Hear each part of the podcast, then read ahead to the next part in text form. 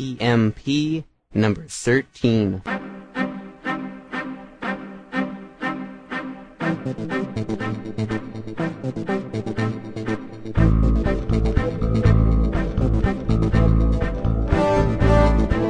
Welcome to the Taylor Merrick Podcast, the three in one podcast on finances, business, and technology.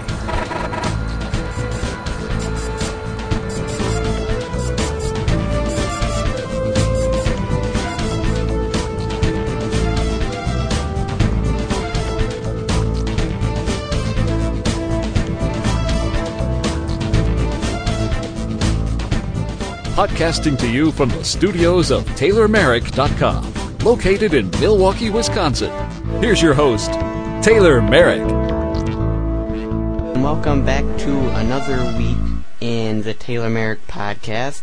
You are listening to episode number 13. If you'd like to subscribe to this feed, you can do so by going out to TaylorMerrick.com and clicking on the podcast button, and from there you can subscribe for free in any players that you desire if you want to listen to it on iTunes or any other player that you'd like. It is all for free, unless, of course, you would like the premium edition of the Taylor Merrick podcast. Then that would cost money. But for the Taylor Merrick podcast itself, it is free for you to listen to. Today's episode is going to be the Cassandra poem finally for finances. For business, it is this idea put me back into selling. And for technology, it is Newsweek's top blogging software for 2006. So to get started into finances, we're finally getting on the Cassandra poem. I'm sure you've been wondering, waiting on your seat anxiously, what the Cassandra poem is and how it relates to America today. Well, the Cassandra poem was written by Edwin Arlington Robinson in 1917, and if you know your Greek mythology, the Cassandra of Greek mythology had warned the Trojans of their approaching defeat and had told them to beware especially of the Trojan horse. But the Trojans, who would not believe her, opened their gates to the horse, and thus to their own destruction. They thought the Trojan horse was a gift to the goddess Athena. What they expected would bring blessing brought a curse instead, for the soldiers concealed within the horse stole out at night to open the city gates so that the returning Greek army could destroy both the city and its people. This Cassandra poem gives a similar warning to the Americans. This poem was written in 1917 and it goes, I heard one who said, Verily, what word have I for children here? Your dollar is your only word, the wrath of it your only fear. You build it altars tall enough to make you see, but you are blind. You cannot leave it long enough to look before you or behind.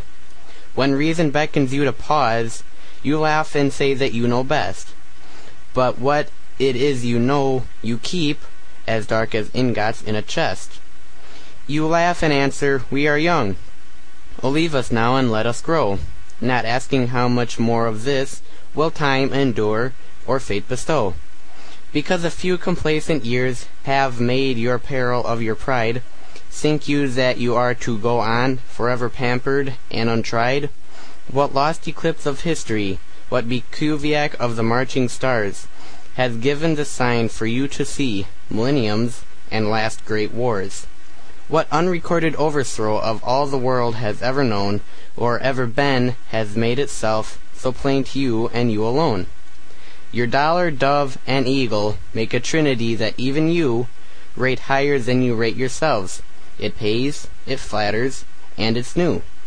And though your fairy flesh and blood be what your eagle eats and drinks, you'll praise him for the best of birds, not knowing what the eagle thinks. The power is yours, but not the sight. You see not upon what you tread. You have the ages for your guide, but not the wisdom to be led. Think you to tread forever down the mirthless old verities, And are you never to have eyes to see the world for what it is? Are you to pay for what you have with all you are? No other word we caught, but with the laughing crowd moved on, none heeded and few heard. And that is Cassandra poem. Now, how does it apply to America? Well, Edwin Arlington Robinson, he wrote this poem to give a similar warning to the Americans. And to beware the Trojan horse of materialism. But like the Trojans, Americans remain blind to their danger. They do not realize that the very thing they worship is actually feeding on them. When Cassandra asks, Are you to pay for what you have with all you are? They do not answer, for none heeded, and few are heard. How true that is to America today. And back into the beginning of it, where it says your dollar is your only word, that implies an allusion to the word in John 1 1. But Americans have replaced the spiritual word, who is God, with the dollar word. And then also about the dollar, dove, and eagle make a trinity that even you rate higher than you rate yourselves. Well, you, if you know the Trinity, the Trinity is God the Father, God the Son, and God the Holy Spirit. And they're saying it's been replaced with dollar, dove, and eagle. And also, it's interesting to note, it says, The power is yours, but not the sight. You see not upon what you tread. You have the ages for your guide, but not the wisdom to be led. You have history that repeats itself constantly. You have Greek history. You have Roman history. You have all this history back in the past to look upon to be your guide, yet you just it's just blown off and the poem Cassandra says what recorded overthrow of all the world has ever known or ever been has made itself so plain to you and you alone. Well, it's going to be a pretty big overthrow if America keeps in the spirit of materialism. And this poem, the Cassandra of this poem, prophesies the destruction that materialism will bring to America. The poet, which is Edwin Arlington Robinson, makes Cassandra's words sound prophetic by having her say, Verily, what word have I for children here? She says that the dollar, or materialism, has replaced the word, or religious faith in American society. The Trinity, she says, that Americans have accepted is the dollar, dove, and eagle. She says that even though we have the experience of history to guide us, we are not wise enough to learn from past mistakes. She also asks whether Americans are willing to sacrifice the values they have held so dearly for the sake of materialism. And, uh, and the poem is, Are you to pay for what you have with all you are? Well, if you continue in the same way of wanting to accrue temporary treasures that will last here on earth and go into debt and be in the rat race it, that basically just answers the question are you to pay for what you have with all you are because of materialism. If that's if you are only wanting money and materialistic things. But if you have gone beyond that good for you. Get the word out. Start telling other people. Otherwise as this uh, poem implies oh there's going to be a big destruction of america and when was this Cassandra poem written? 1917. That is 90 years ago. About around then. And that was around 10 years before the stock market crash. Maybe before the first one had a little bit of a dip. But here it is. This author makes this poem that's so relevant to America today. And problem is materialism, and if that is not dealt with, then what an overthrow it will be, quoting from the poem. And that will wrap it up for finances. For business, it is this idea put me back into selling. But before I get into it, how are you doing on smiling to others? The charge that I gave you last week to smile at somebody and see what response you get and track your progress through that. If you don't remember what that is, I'd invite you to listen back to episode number 12 in the business and try it out. If you have tried it out, let me know how you're doing with it. You can drop me an email, taylor at taylormerrick.com, or you can phone it in, 1 866 TMP 2860, and I'll compile the resources and I will let you know how it goes. Now for the business. And I am going to be reading from the book How I Raised Myself from Failure to Success in Selling from Frank Bettger. If you want to follow along and you have the book, this is starting from chapter 2. I am planning on going through it till chapter 4. But to get started in chapter 2, reading from the book. Looking back across the years, I am astounded how trivialities have changed the entire course of my life.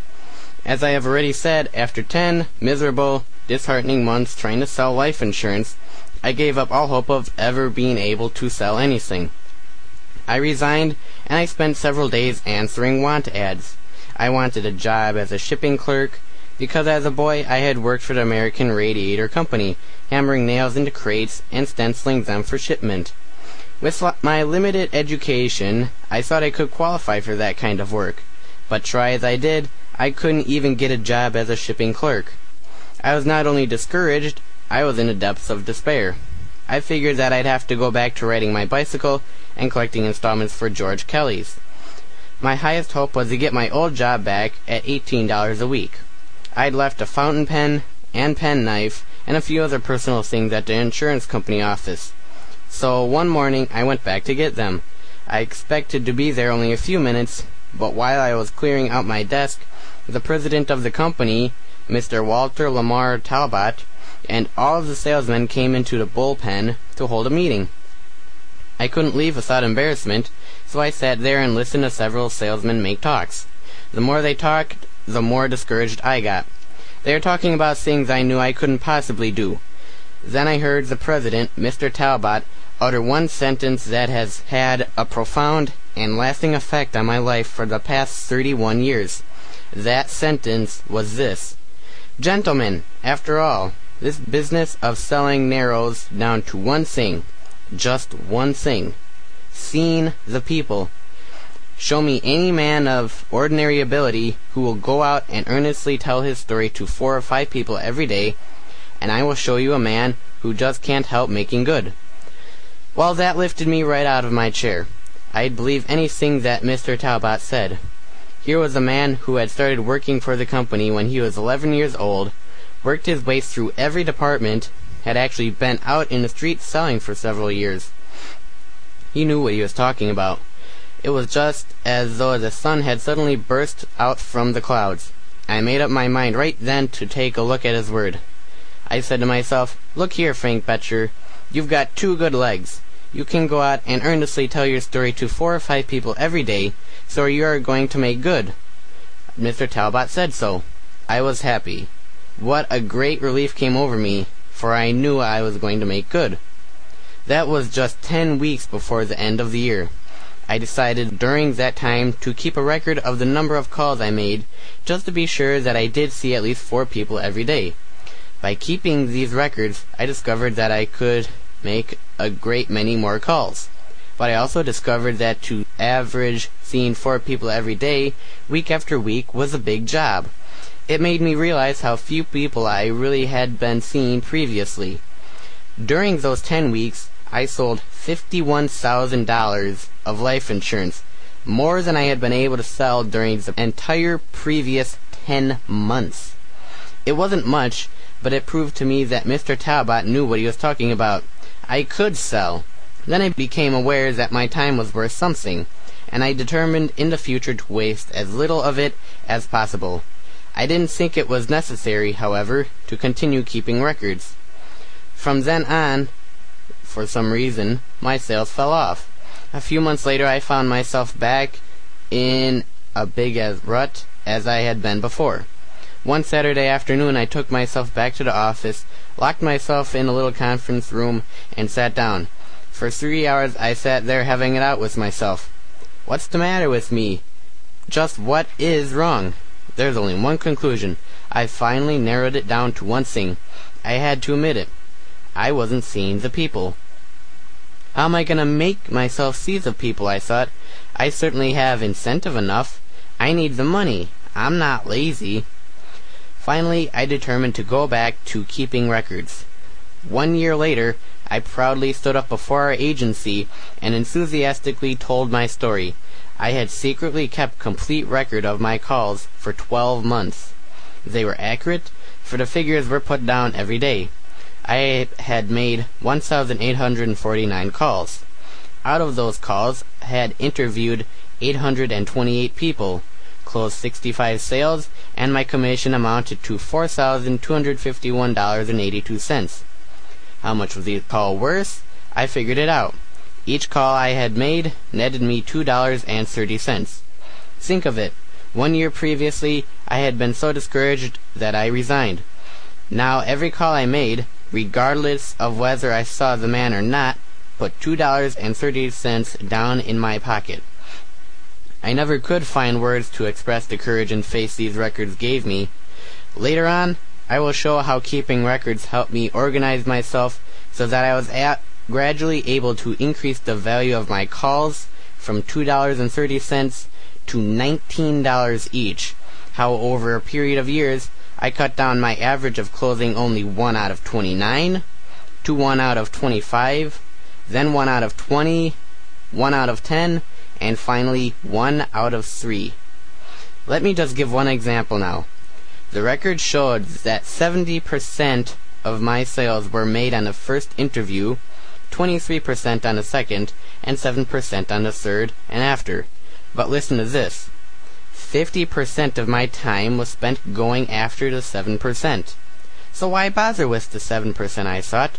Why not put all my time on first and second interviews? That decision alone increased the value of each call from $2.80 to $4.27. Without records, we have no way of knowing what we are doing wrong. I can get more inspiration out of studying my own records than anything I can read in a magazine. Clay W. Hamlin, one of the world's greatest salesmen, has often inspired me as he has thousands of others. Clay told me he failed three times in selling before he began keeping records. You can't hit 'em if you don't swing at 'em, I found was just as true in selling as in baseball. When I played with the Cardinals, we had a right fielder named Steve Evans. Steve was a big, powerful fellow, built on the lines of Babe Ruth, and he could hit a ball almost as hard as a Babe. But Steve had a bad habit, the habit of waiting. He usually had two strikes called on him before he began swinging. I remember one important game in St. Louis. It was Steve's turn to bat in the ninth inning, with two out and the bases full. Any kind of hit would have won the game. Steve picked out his favorite bat and started for the plate. Everybody yelled, Come on, Steve, hit that first ball. Taking his position at the gate, you could see Steve intended to slam that first one. The ball shot straight across the heart of the plate, but Evans never moved the bat off his shoulder. Strike one, roared the umpire. Come on, Steve, swing at that next ball, pleaded the players in the crowd. Steve dug his spikes deep again. The pitcher delivered one right through the middle. Again, Steve failed to swing. Strike two, bellowed the ump. Evans, screamed Roger Bresnahan, our manager from the third base coaching line. What are you waiting for? The first and fifteenth. What do you think? Steve yelled back in disgust. The first and fifteenth were paydays. Every time I see salesmen sitting around the office during selling hours, playing solitaire with prospect cards, I again see Steve Evans up there with his bat on his shoulder, letting the good ones go by, and I hear Bresnahan yell, Evans, what are you waiting for? Selling is the easiest job in the world if you work it hard, but the hardest job in the world if you try to work it easy. You know, a good doctor doesn't treat the effects, he treats the cause. So let's get right down to the bottom of this proposition of selling. You can't collect your commission until you make the sale. You can't make the sale till you write the order. You can't write the order till you have an interview. And you can't have an interview till you make the call. There's the whole thing in a nutshell. There is the whole foundation of this business of selling. Calls. From the book How I Raised Myself from Failure to Success in Selling. And I would encourage you also to take records. Records show what you're doing wrong, and you can also get inspiration out of checking it. Record your calls, how many calls you make, how many calls are closed, and what your commission is if you're on a commission, and then find out how much you make per call or per interview, and then uh, track records that show how many interviews you do, and so on and so forth. And I am sure you will find what's going wrong and how to improve it and what you should do to increase your sales. And that will wrap it up for business. What is going to be for next week is one thing I did that helped me destroy the biggest enemy I ever had to face. And now we move on to technology. For Newsweek's top blogging software of 2006, it is WordPress. WordPress is the top blogging software.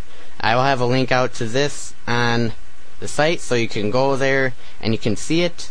But the reason they did that is because WordPress is the most widely used and it is in a way easier to do.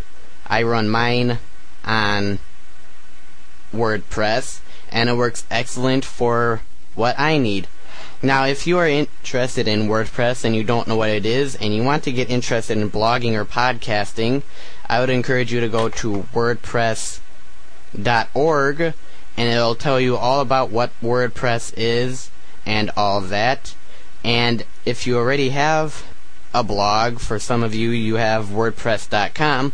But if you would like a free blog, you can go to WordPress.com and you can sign up and you can start blogging from there. I know some of you have some WordPress blogs already and are going good.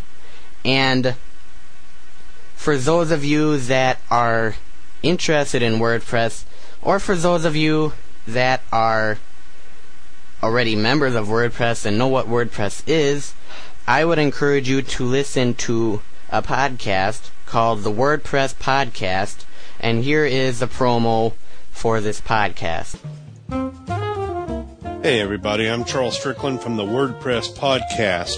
If you're a WordPress user, you owe it to yourself to keep up with the latest news and information about WordPress plugins, themes, and widgets, as well as whatever juicy rumors are making their way around the blogosphere. No matter what your skill level is, we'll keep you up to date on the WordPress community. Drop by WordPressPodcast.org and subscribe. All right. Now, if you go to WordPressPodcast.org. You will find out all about the new happenings of what's going on in WordPress. And if you're new to WordPress, you'll get educated in it pretty quickly. That and by going to WordPress.org and reading some information up on there. And that will wrap it up for technology. I'd like to thank each and every one of you for listening and taking the time to listen to episode 13 of the Taylor Merrick podcast. If you have any questions, comments, or topic ideas, call toll free 1 TMP 2860 and your question will be answered live on the show. I'm Taylor Merrick and I will see you next week.